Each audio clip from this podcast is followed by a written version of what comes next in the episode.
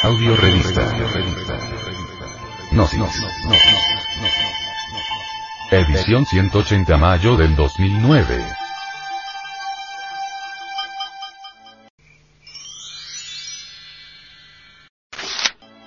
Actualidad. La libertad.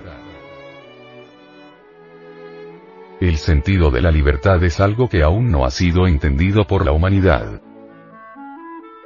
Sobre el concepto libertad, planteado siempre en forma más o menos equivocada, se han cometido gravísimos errores. Ciertamente se pelea por una palabra, se sacan deducciones absurdas, se cometen atropellos de toda especie y se derrama sangre en los campos de batalla.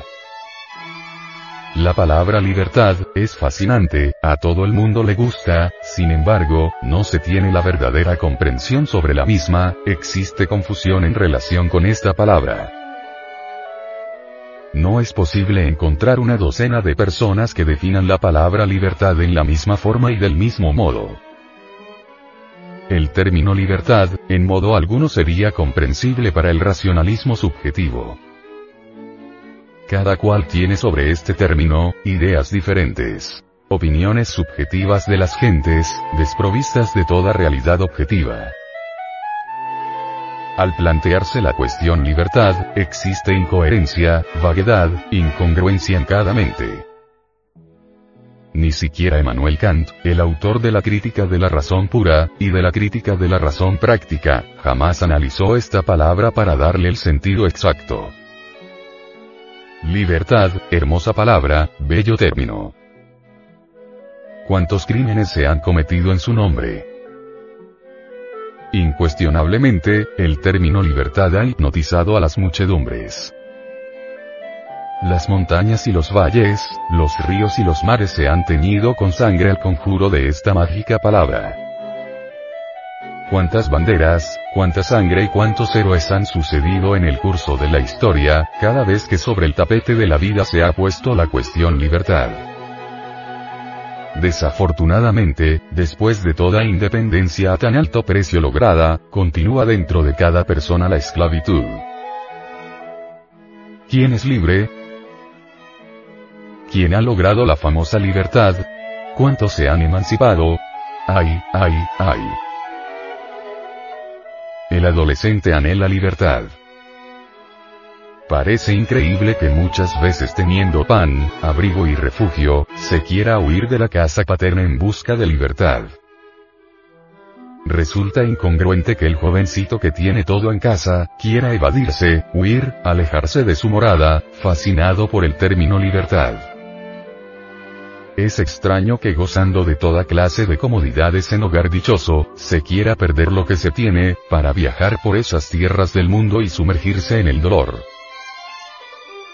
Que el desventurado, el paria de la vida, el mendigo, anhele de verdad alejarse de la casucha, de la choza, con el propósito de obtener algún cambio mejor, resulta correcto pero que el niño bien, el nene de mamá, busque escapatoria, huir, resulta incongruente y hasta absurdo. Empero esto es así.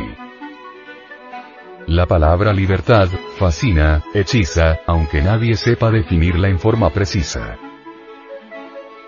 Que la doncella quiera libertad, que anhela cambiar de casa, que desee casarse para escapar del hogar paterno y vivir una vida mejor, resulta en parte lógico, porque ella tiene derecho a ser madre. Sin embargo, ya en vida de esposa, encuentra que no es libre y con resignación ha de seguir cargando las cadenas de la esclavitud. El empleado, cansado de tantos reglamentos, quiere verse libre y si consigue independizarse, se encuentra con el problema de que continúa siendo esclavo de sus propios intereses y preocupaciones. Ciertamente, cada vez que se lucha por la libertad, nos encontramos defraudados a pesar de las victorias. Tanta sangre derramada inútilmente en nombre de la libertad, y sin embargo, continuamos siendo esclavos de sí mismos y de los demás.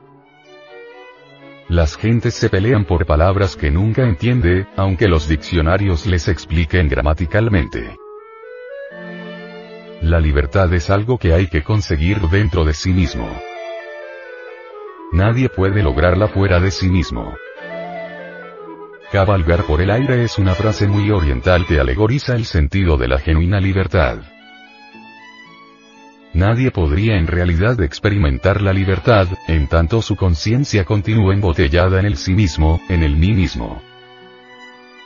Comprender este yo mismo, mi persona, lo que yo soy, es urgente cuando se quiere muy sinceramente conseguir la libertad. En modo alguno podríamos destruir los grilletes de la esclavitud, sin haber comprendido previamente esta cuestión mía, todo esto que atañe al yo, al mí mismo. ¿En qué consiste la esclavitud? ¿Qué es esto que nos mantiene esclavos?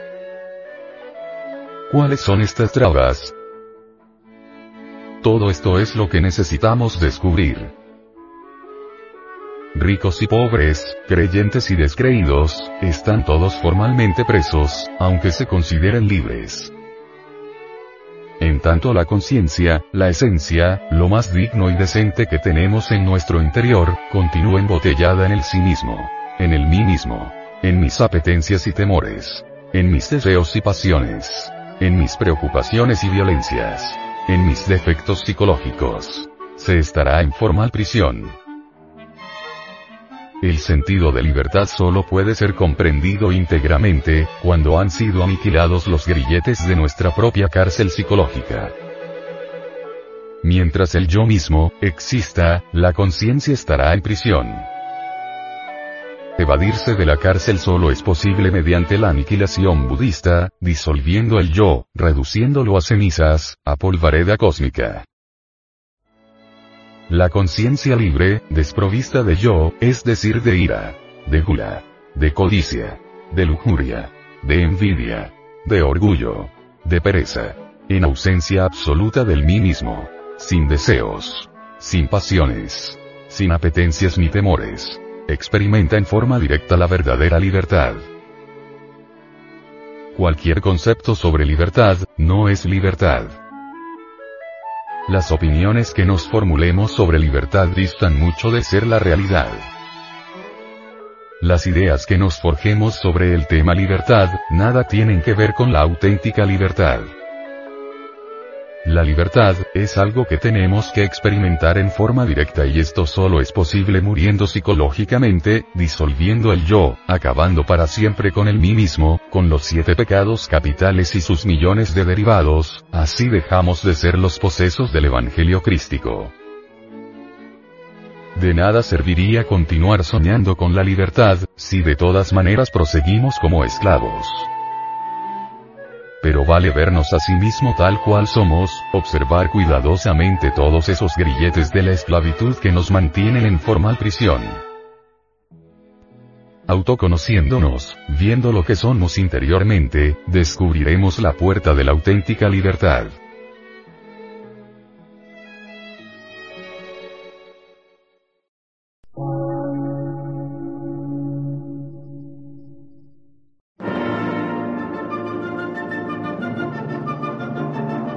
Emisora, gnóstica, transmundial. Por una nueva civilización y una nueva cultura, sobre la faz de la Tierra.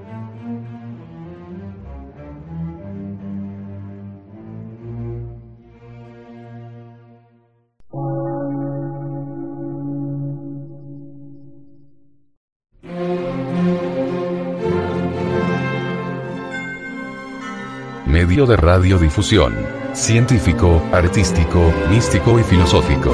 De la Asociación Colombiana de Centros de Estudios Gnósticos, Antropológicos, Psicológicos y Culturales. A.C.